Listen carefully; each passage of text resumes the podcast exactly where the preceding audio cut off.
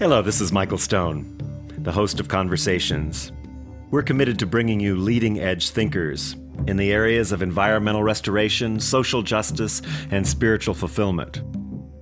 On our program, we look for positive solutions to local and global issues that leave you touched, moved, and inspired to action.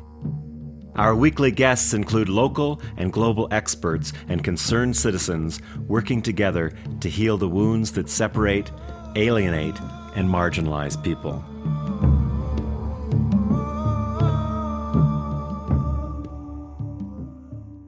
Welcome to Conversation. This is your host, Michael Stone, and I'm really excited about today's guest. Albert Flynn DeSilver is an internationally published poet, memoirist, novelist, speaker, and workshop leader, and he teaches at Omega Institute, Esalen, Spirit Rock, and writing conferences nationally.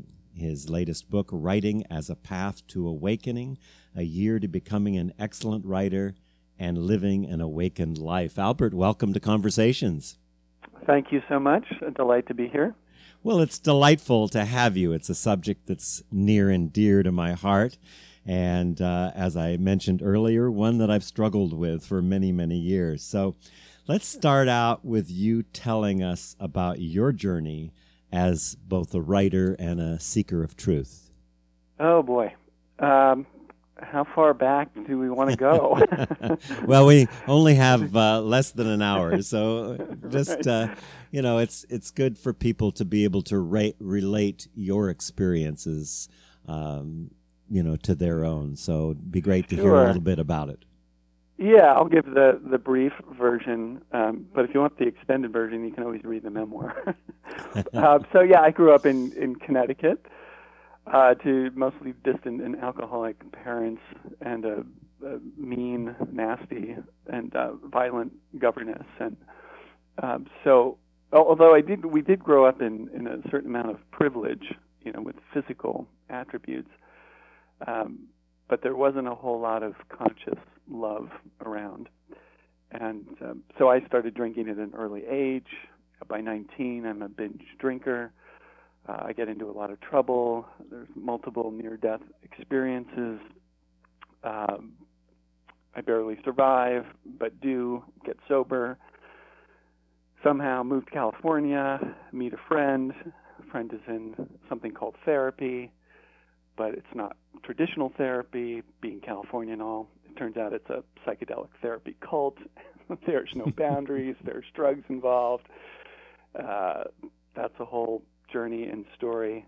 Um, but along the way, I do pick up on the, the creative threads from my childhood. My parents, my father was a A um, an architect of some sort, not really renowned. I mean, his partner, he worked with a partner, John Black Lee, who was um, fairly well known in that modernist tradition of architecture on the East Coast, particularly in the metropolitan New York area. Um, and my father assisted and designed uh, a number of really pretty interesting houses, like Philip Johnson's. You know, they all came out of the Philip Johnson School of Architecture and the, the glass house, the famous glass house aesthetic. Um, and so there were always lots of books around, and my mother was constantly reading. And so, but that didn't impress me until a lot later in life, um, probably into my, my twenties and thirties. Um, And I did go to, I didn't know what to do with myself, and so I, I went to art school. I started at uh, a little college in Ohio, uh, had a terrible time there, but I did manage to read a couple of books while I was there, including Winesburg, Ohio, which I mentioned in my in this latest book, and its influence at the time. I wasn't sure what that really was.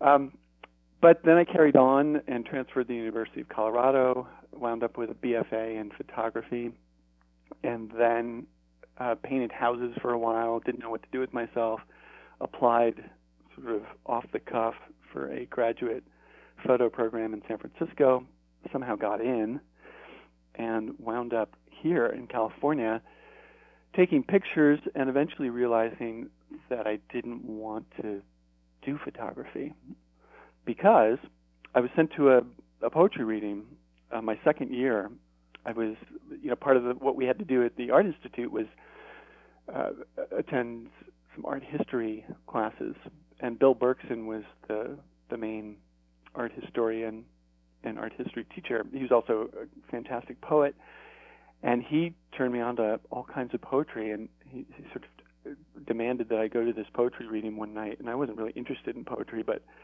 I didn't have anything going on, so I went to the reading, and it turns out it's the reading for the North, uh, for the Norton Anthology of of American, of, sorry, postmodern American poetry, mm. and it's an all-star cast. Diane di Prima is there, and Lyn Hejinian, and Ron Padgett, and Alice Notley, and just a host of incredible poets from all over the country.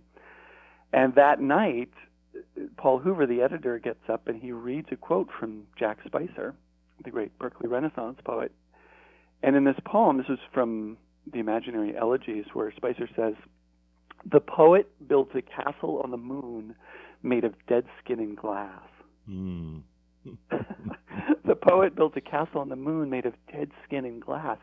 And I thought that was just the most bizarre, amazing, wild, beautiful thing I'd ever heard. And that night, that was it. I started... You know, I kept art notebooks, but that was the night I started keeping a written journal and started writing scraps of poems. And that was the, the transformation where I realized, you know, I really, I want to create that kind of magic with words and language. Mm. And so that's sort of where it began. Wow. We have a lot of commonalities in our journey, my friend. So... You know, talking about and looking at writing as a path to awakening, it's mm-hmm. um, more than a book about writing and creativity. You, you say it's about living an awakened life. So what does that mean to you to be awakened and to live an awakened life?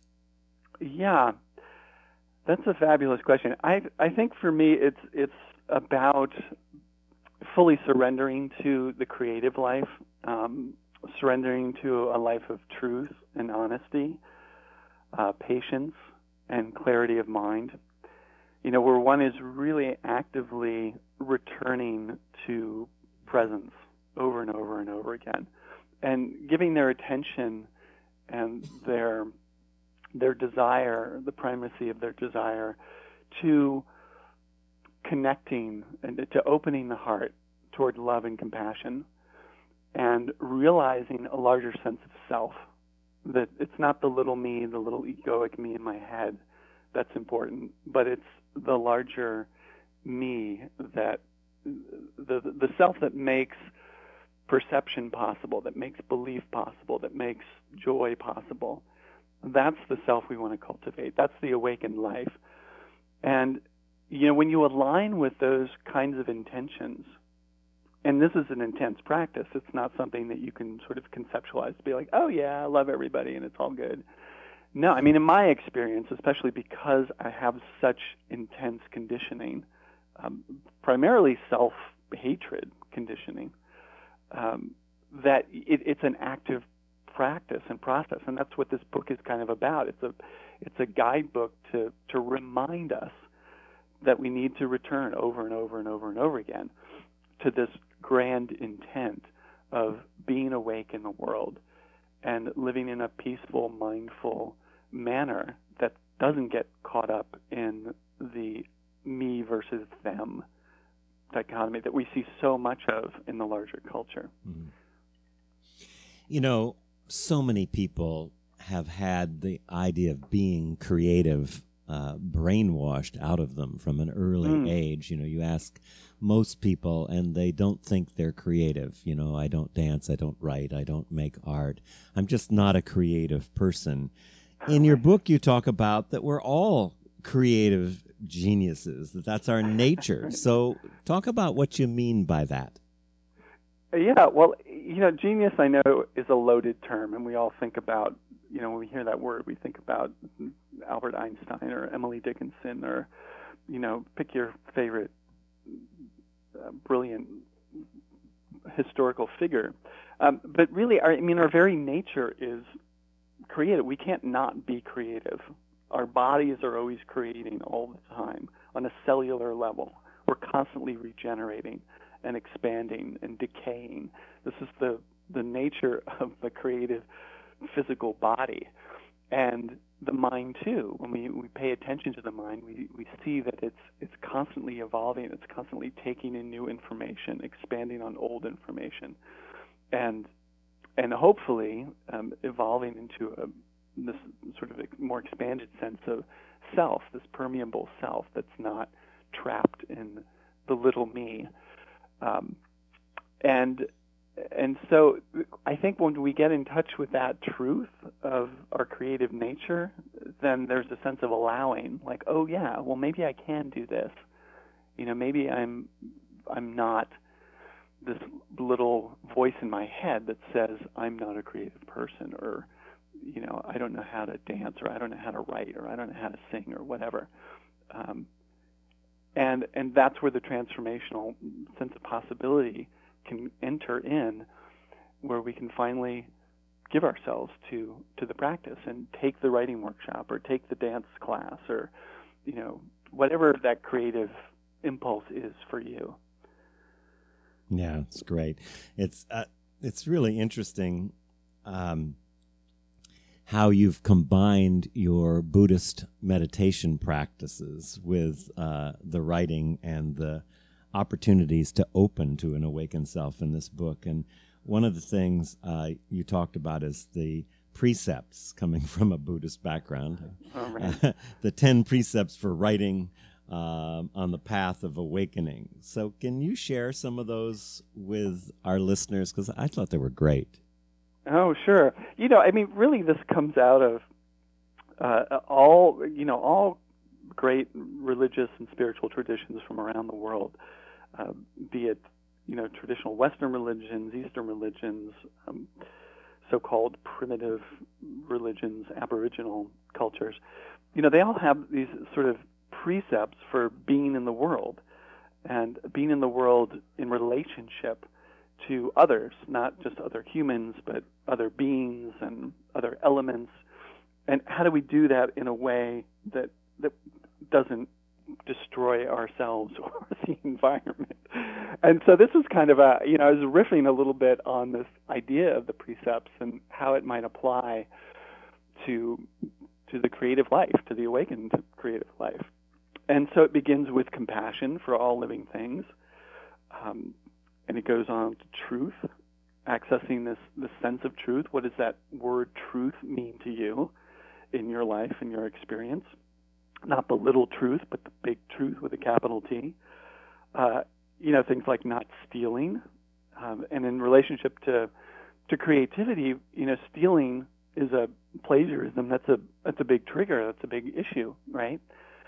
And yet we know that, that all great artists are influenced and are inspired, uh, be that Picasso and his, his um, you know, riffing off of the... the the uh, masks, African masks, um, and creating this whole sense of, of conceptual and abstract painting.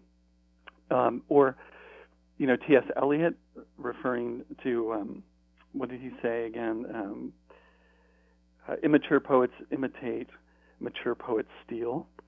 Mm-hmm. and uh, there's this uh, pop creative book out there by the by this gentleman, Austin Kleon, oh, yeah. the title of which is Steal Like an Artist, right? Um, which is really interesting. You know, d- don't misinterpret that to be plagiarized, but be influenced. Allow the, the the larger culture to influence and inspire your creative intentions. Um, you know, reading is such a huge, important aspect of writing. You know, I like to say that reading is writing, writing is reading. There's no separation. Um, uh, what else is in there on this list? Merging with the one. You know, again, seeing the sense of self as more broad, more open, more blended in with the elements. Um, and um, we have uh, non-grasping. So we know that from from Buddhist teachings and um, all, you know, original human cultural teachings that, that this is a temporary experience. Being embodied is temporary. And what do we do with that? Well, the first order of business is to don't get too attached, right? Don't grasp. And in and in uh, creativity and writing, don't get too attached to your ideas, mm. your great ideas, because they're going to disappear. You're going to forget them. But writing them down is one way to keep track and to keep motivated, to keep inspired. Um, do you want me to keep going? Well, that, those are, I, I wanted you to give some examples. I mean, the thing yeah. that, Albert, that I really loved about your book particularly is that it's not just another how to write the great American novel. Uh, it's really about conscious writing and creativity and how that can help us to live more consciously. And that's mm-hmm. the aspect that I think, um, you know, people are, are particularly interested in. You, you talk about three evolutionary steps of awakening consciousness. So for me, the practice of writing, and, and for me it's, you know, when I write, um, you know, articles and things, I'm always asking myself, is this true? You know, mm-hmm. is this true? Which takes me right into a place of having to really look at the truth and see the own patter- patterns and influences of what I write in a way to question that. So I'd love for you to talk about, you know, how uh, these these steps of writing take us into awakening, living in an awakened state, as we talked about earlier. Yeah, well, I think it, part of it is not really knowing what we think until we write it down. Mm-hmm. Um, and this is why I have practices in the book. Every chapter is, it's broken down. There's twelve chapters for the twelve months of the year, each themed, um, beginning with rebirth in January and ending with sanctuary in December. And it's meant to be kind of an evolution throughout the year. I mean, you can start any time, but it's, it's kind of modeled in that way so that you can move through the year with these different themes and expand. Um, but um, so it it's, you know, for me, they've been parallel paths, creativity, writing, and mindfulness. I started sitting meditation about twenty, twenty-two years ago or so. And it was right around the time that I was transitioning, I was graduating from the Art Institute and finding my way as an artist into the written word. And I was living across the street from Spirit Rock, from for what a long time I thought of uh, was a mediation center. I used to drive by Spirit Rock, see the sign, Spirit Rock Mediation Center. I was wondering, why is there a mediation center out in the middle of nowhere? And uh, my friend was like, no, dope, that's meditation. I was like, what's that?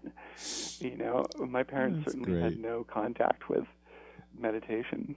Uh, anyway, so I one night someone took me to Jack Kornfield's Monday night uh, class, Sit. and mm-hmm. that was it, you know. I and he read numerous poems that night, and I thought, wow, this is a way to to access a deeper level of not only awareness but creativity through the written word. And uh, he had one night which he devoted entirely to poetry, and uh, I, I was just I was smitten and realized this this needs to be my path.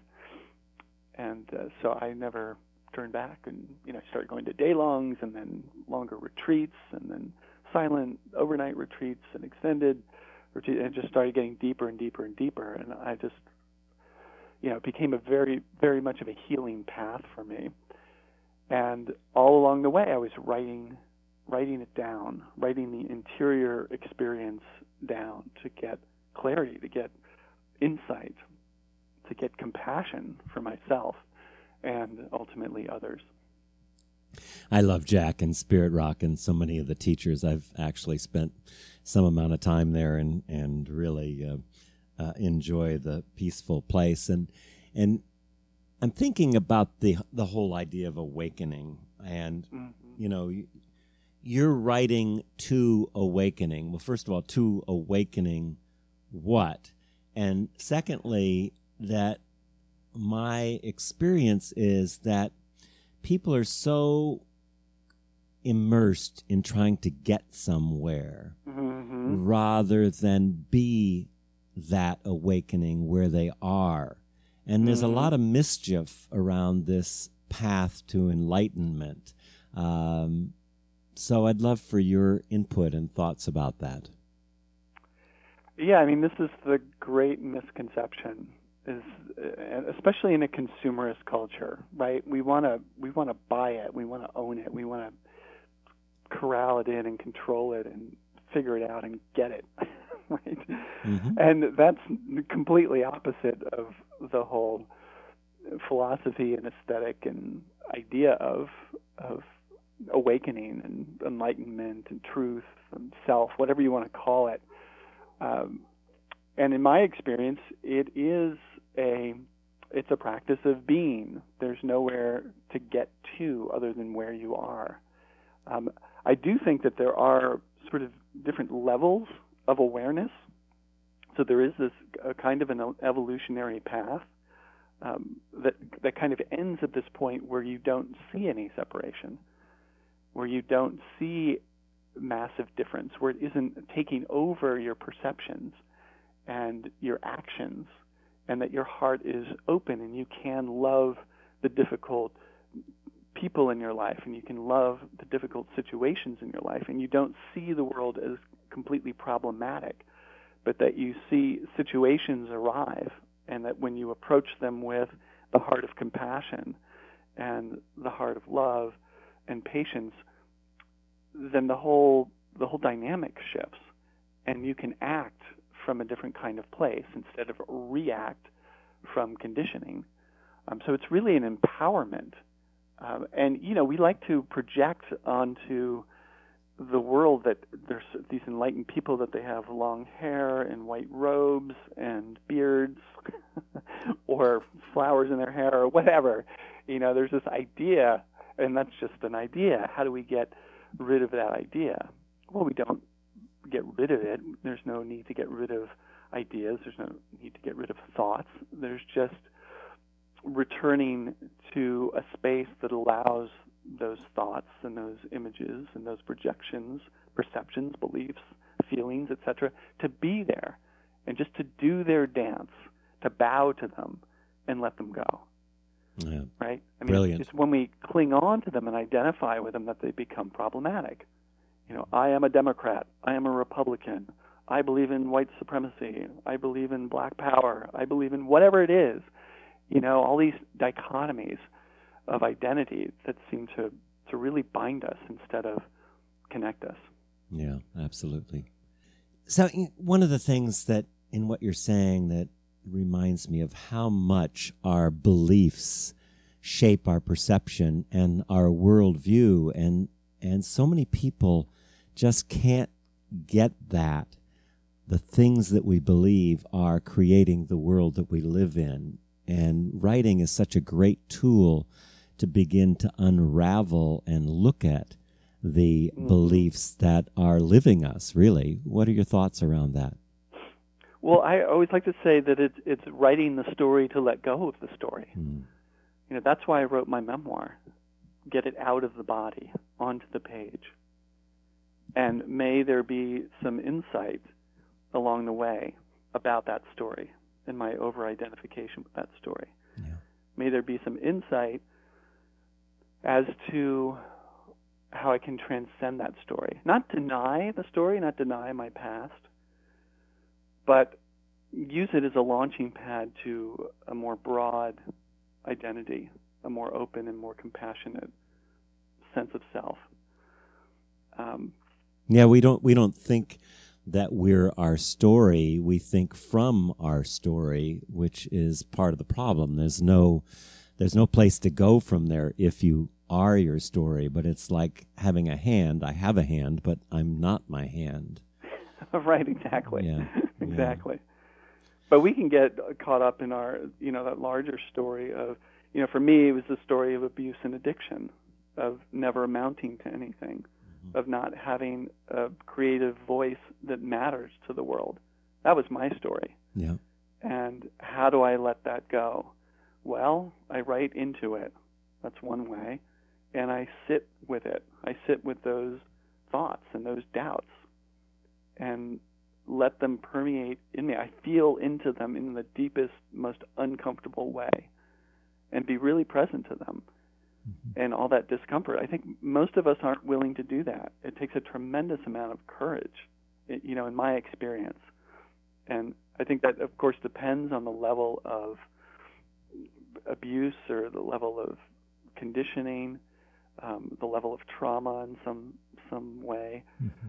Um, but it not certainly not impossible. I mean, there's so many shining examples of people who have transcended really incredible stuff. Like, you know, my little privilege story is whatever it is. But, I mean, you know, we're talking about slavery and um, extreme violence and entire families being, you know, decimated before your eyes, and prison, you know, wrongly convicted, you know, year, lifelong prison sentences, and people showing up and being present and forgiving. And, you know, it's extraordinary. So it the is potential for human transformation, I think, is infinite, and um, and yet, if, if if you're unwilling to sit with yourself in silence, then you'll never get there.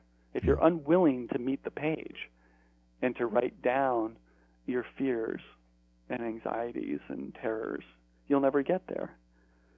Yeah, so many people are trying to either suppress their wounding, or uh, justify it, or be right about it. And what we often don't recognize is that really our wounding is our access to our gifts and the opportunity to be real uh, and be an inspiration to other people by the way that we relate. I mean, I come from a similar, probably even more, you know, lots of suicide, death and mm. murder and things like that in mm. my background, and and wow. those things are really what allow me to speak as an authority in the area. And I don't mean authority like better than or something like that, but it, it it speaks from a place of real truth, because I've had to grapple with those things. And I think that we all have that wounding, we all have that, you know, what I call in my world soul loss, the Um, mm-hmm. you know, the places that we've suppressed, um, like our creativity and, um, uh, you know, and so writing into that.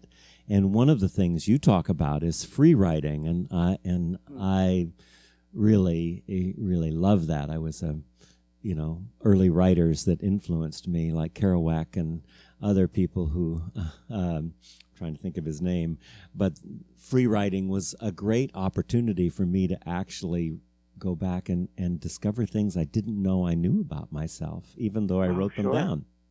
Yeah, yeah, it's a remarkable practice just to write spontaneously from the heart, from the body, without the the controlling, thinking mind running the show and, and commenting on whether it's good or bad or whether you should spell that correctly or not, or, you know, just like just expulsing on, that's not really a word, expunging or ex, expelling onto the page directly, um, as a as a starting point, you know, to see what's there.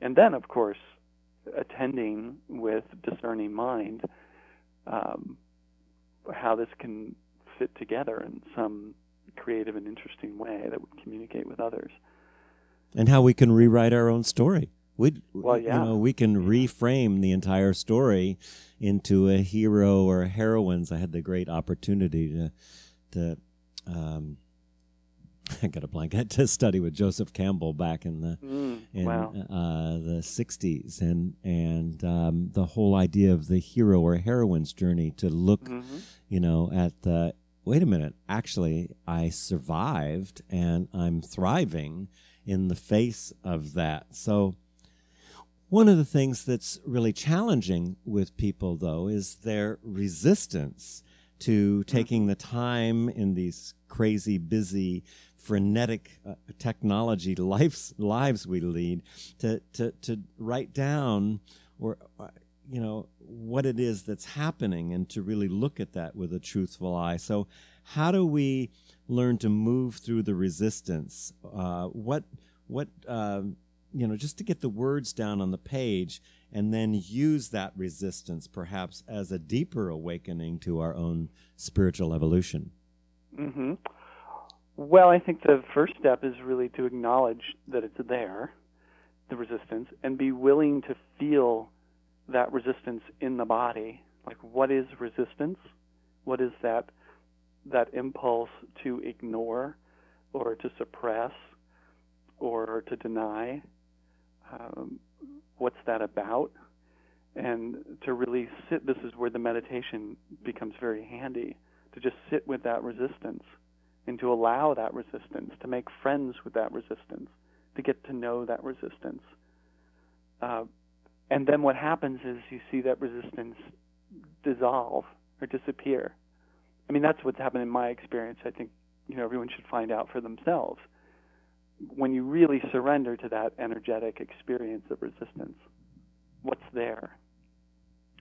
And I think what happens is things start to loosen up a little bit in the body. And suddenly you're like, oh, well, maybe I do have fifteen minutes in the morning to jot down some ideas and some, you know, an outline for this book or a few poems or whatever. Or maybe I do have a half hour at the end of the day um, to reflect on my experience. You know, we get so caught up in these little ideas of, you know, time. I don't have any time. People always say, I don't have enough time. Really? You don't have enough time? That's absurd. You know, time is like this thing that we invent. You know, we think of it as a physical limit, limited concept or thing that we have to abide by, but time is just purely an invention. And when we realize that, then we can always create more of it. We can always manufacture more of it because we are tapped into that universal creative force that is the universe. Hmm. And so we are agents of time creation. We're not bound by the little voice that says, I don't have enough time. You know, I was just remembering a, a past experience. Um, I used to pride myself on getting through school without ever reading any books. And um, Uh-oh. and I, di- I didn't read.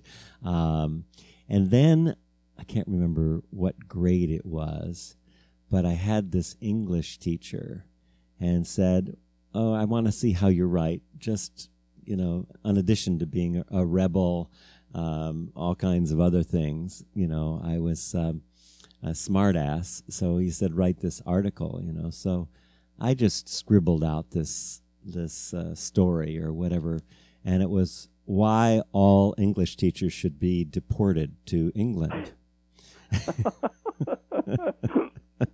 And it was sloppy it. and messy, and I made sure. all these all these points, you know, and I thought, ha, okay, we'll see how we're going to do this this year.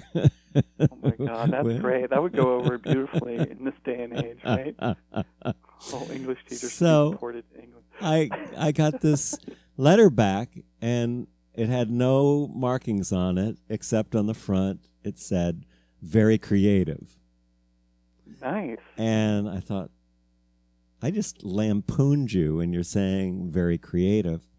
And this guy took an interest in me, you know, and before the end of the year, I was like, you know, reading and writing T S. Eliot and Ginsberg, and I just uh-huh. fell in love with, you know, all these different authors, Wordsworth, and and um, there was... There was a mentor there. There was a person right, that right. said, yeah. here's a pretty screwed up, troubled kid. And, um, God, I'm getting tears talking about him, Mister Mm, Quackenbush. Yeah, yeah. And um, anyway, he made such a difference. And, and where I'm getting to about this is talking about mentoring, and people who are writing often try to write without uh, either reading, which is the first point I was trying to make. And secondly, um, you know, getting a mentor when we get stuck and when we're in this place of resistance that we're talking about. Mm-hmm. Yeah.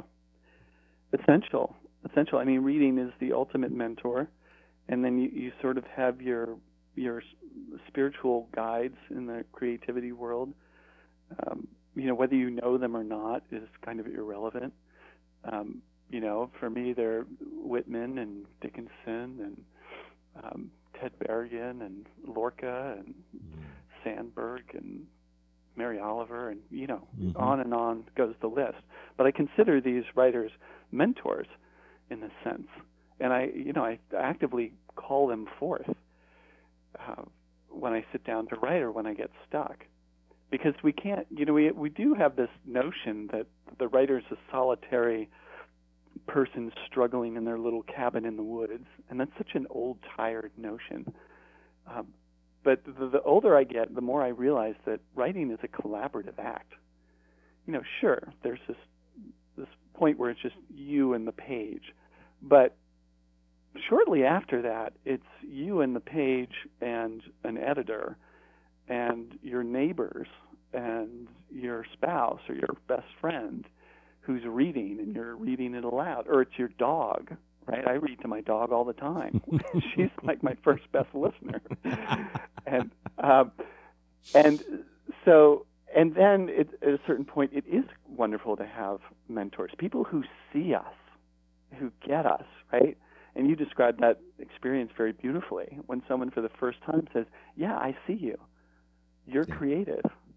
You can do this. Uh, you know, for me, that was that was Bill Berkson. Mm. Uh, my I failed my year-end review at the San Francisco Art Institute in graduate art school. Failed it. They wanted me to do it over again. Mm-hmm. And Bill was like, meanwhile, he was stuffing Xerox copies of old Ted Berrigan manuscripts in my mailbox and saying, check out poetry. Check out this world and this universe. Um, and before that, it was Alex Sweetman at the um, University of Colorado, a photo historian, photographer, uh, who, you know, in this class of introductory photography, I was just sort of mesmerized and curious. And I brought him my portfolio of pictures from that I had taken in Africa. And he said, hmm, not bad. And that was enough for me. You know, no one had ever said not bad, ever. Um, and I didn't get picked on in that class. You know, he tended to pick on the sorority um, sorority people and, and fraternity people who just took the photo classes because it was an easy A, so they thought. But if you got on Sweetman's bad side and weren't into it, and really actively participating, you were going down. and uh, so I was gleefully engaged and curious. I loved looking at pictures. And he saw that. And um, that made a huge difference. It's interesting. A, a big part of my undergraduate work was actually in photography. In fact, I was oh, no kidding. headed to Brooks until at San Jose State I got into the color lab and got frustrated and got tired of carrying around a four by five and Uh-huh. and all the stuff that I used to do. I wanted to be, you know, Cartier-Bresson. Uh, you and me both. But I write about him in in uh, my memoir. I, I noticed you mentioned him in this book too, and and yeah. just brought back old memories of of my love for photography. But what I want to explore with you is the senses. So that gave me a way of looking at space and the things, you know, not just the tree, but the space around the tree and mm-hmm. how, you know, sometimes I sit on the ferry here going over to Vancouver and and I look at, you know, how things flow together and and people move together and, and things as energy and uh, and opening up the the senses of of hearing and smelling and tasting. And that's something you get into in your book. And I think it's so important for a writer to be embodied, number one, mm-hmm. and number two, really, and it's the same as I teach shamanism, you know, you don't travel to non-ordinary reality uh, and not take your body and your senses mm-hmm. with you. Otherwise, mm-hmm. it's fantasy. Um, so, um, which is nothing wrong with that, but it's not very powerful from, from a shamanic perspective anyway, mm-hmm. but also from a writing perspective because it comes from the head and not from sure. the heart. So talk about senses and the power of working with the senses. Oh boy, yeah. Uh, essential, right? I mean, all the the best writing that we would qualify as the best or good or great or interesting is is particular and unique to that individual's sensory experience and the, the sensory details that they notice. And so when people say to me, oh, well, it's already been done and, you know, I don't really have anything to add to this, you know, which could so easily be said for Writing as a Path to Awakening. Like, how many books do we really need another self-help book, right? Do we need another book on how to write or how to be in the world? No, probably not. But in a way, yes. Yes, we do, because this particular book has not been written from my little unique experience and my perspective. Not that my perspective is very, any more interesting than anybody else's. The point being that your perspective is absolutely crucial and important to the evolution of consciousness on this planet. Just as important as Albert Einstein's or Cornel West's or Emily Dickinson's or anybody else's. You know, you get to choose how far you want to go with this expression of consciousness. But it starts with a surrender to embodiment and a surrender to experiencing your senses fully in the body. And it comes back to this thing I was saying earlier about courage. It takes an enormous amount of courage, I think, to be present to bodily sensation and to the senses. It also takes time and presence. Mm-hmm. You know, the poet is nothing if not a great observer. Mm. Um, so it requires stillness. And it also, you know, it brings us into this state of awareness where the space between the words is as important as the words themselves. Yeah. It's like the space, like John Cage in the space between the notes. The silence is what's there beyond the silence. You know, and he comes out of that whole Zen tradition and practice coming to America in the, the forties and fifties. Um, but it does, it, it takes a huge commitment and a sense of courage to be willing to go into that, those sensory details and to write them as only you can write them. Yeah. One of the things that I do on the side for fun is I teach Gabrielle Roth's Five Rhythms, and Gabrielle was oh, a fine. huge influence among other people in my life of forty years of dancing with her. And, oh, terrific. And, um, you know, one of the things that she always says, if you want to heal the psyche, you move the body. And, uh-huh. and uh, it's amazing when we do... Uh, moving meditation, not just sitting meditation, but oh, moving meditation, what opens up and what gets released and the images and the experience that arise from conscious movement as well as sitting movement. Mm-hmm. Yeah.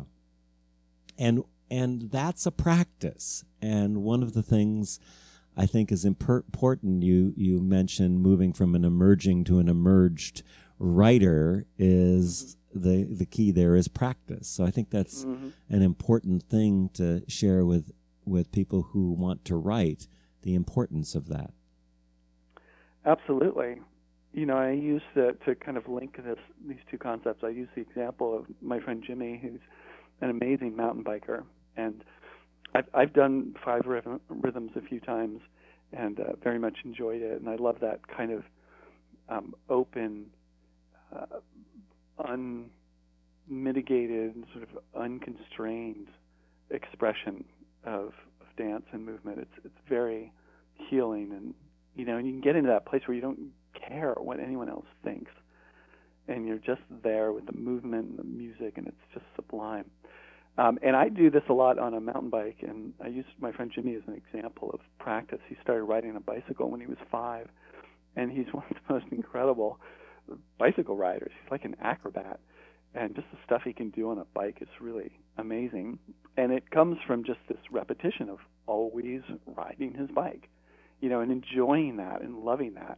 And so that's how we we need to get to the page of just really enjoying this act of writing stuff down and typing it up and tinkering with it and reading it aloud and and getting over those voices in the head that say, oh, I can't do this, or this isn't that interesting, or I'm not good enough, or whatever.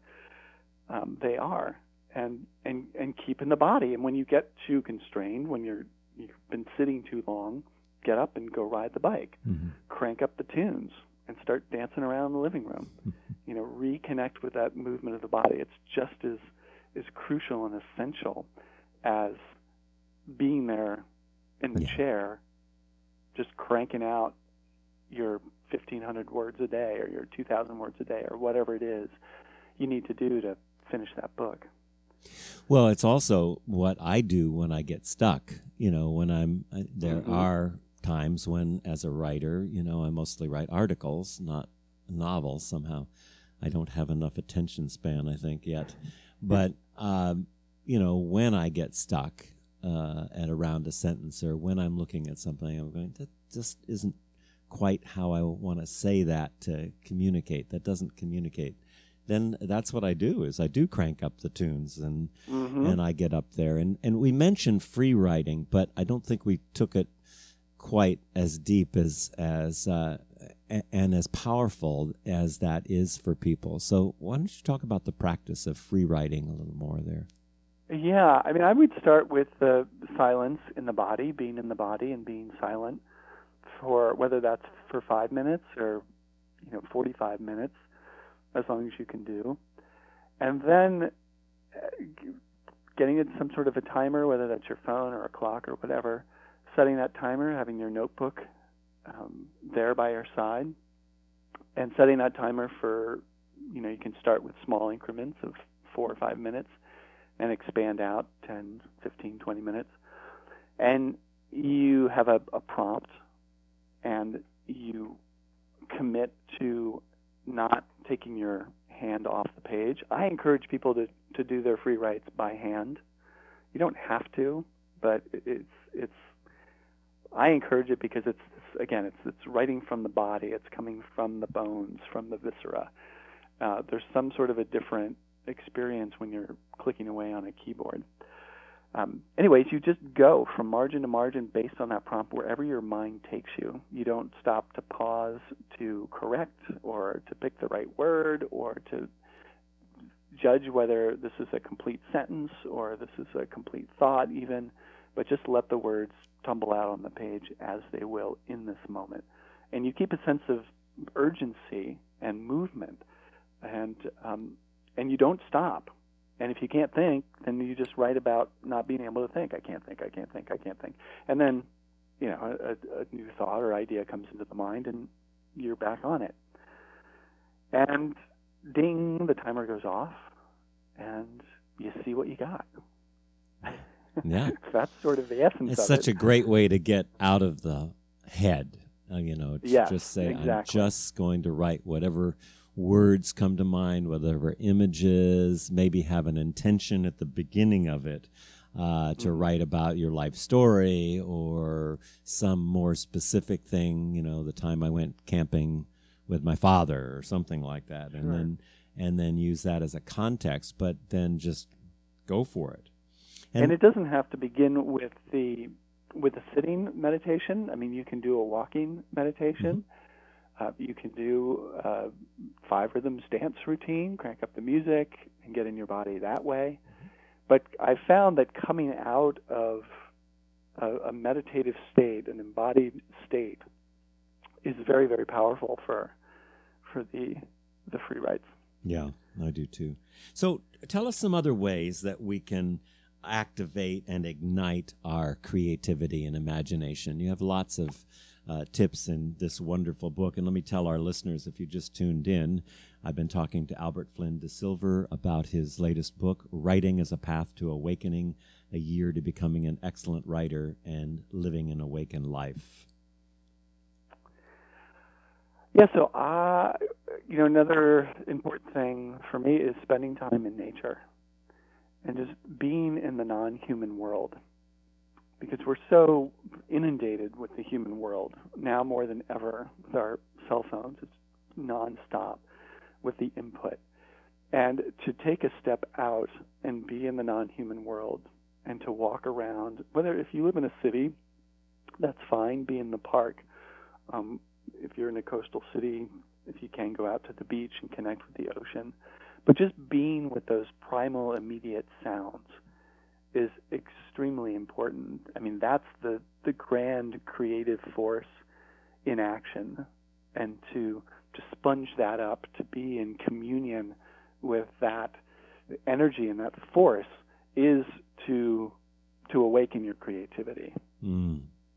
So much more to talk about, Albert, and unfortunately we're running out of time here. So I just want to say uh, Albert's website is Albert Flynn DeSilver, and spelled D E S I L V E R dot com.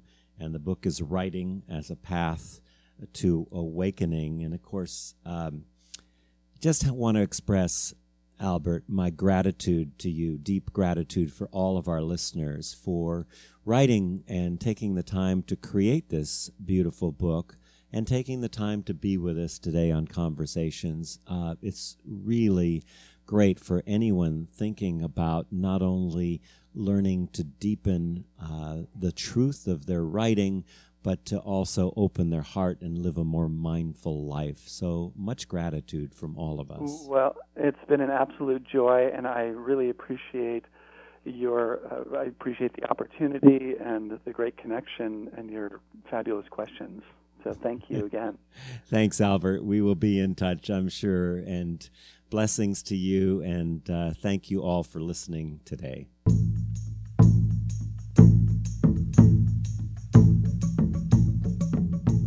Conversations is an independently produced program supported by K V M R eighty-nine point five, Nevada City, and listener contributions. We are committed to bringing you leading-edge thinking in the areas of environmental restoration, social justice, and spiritual fulfillment.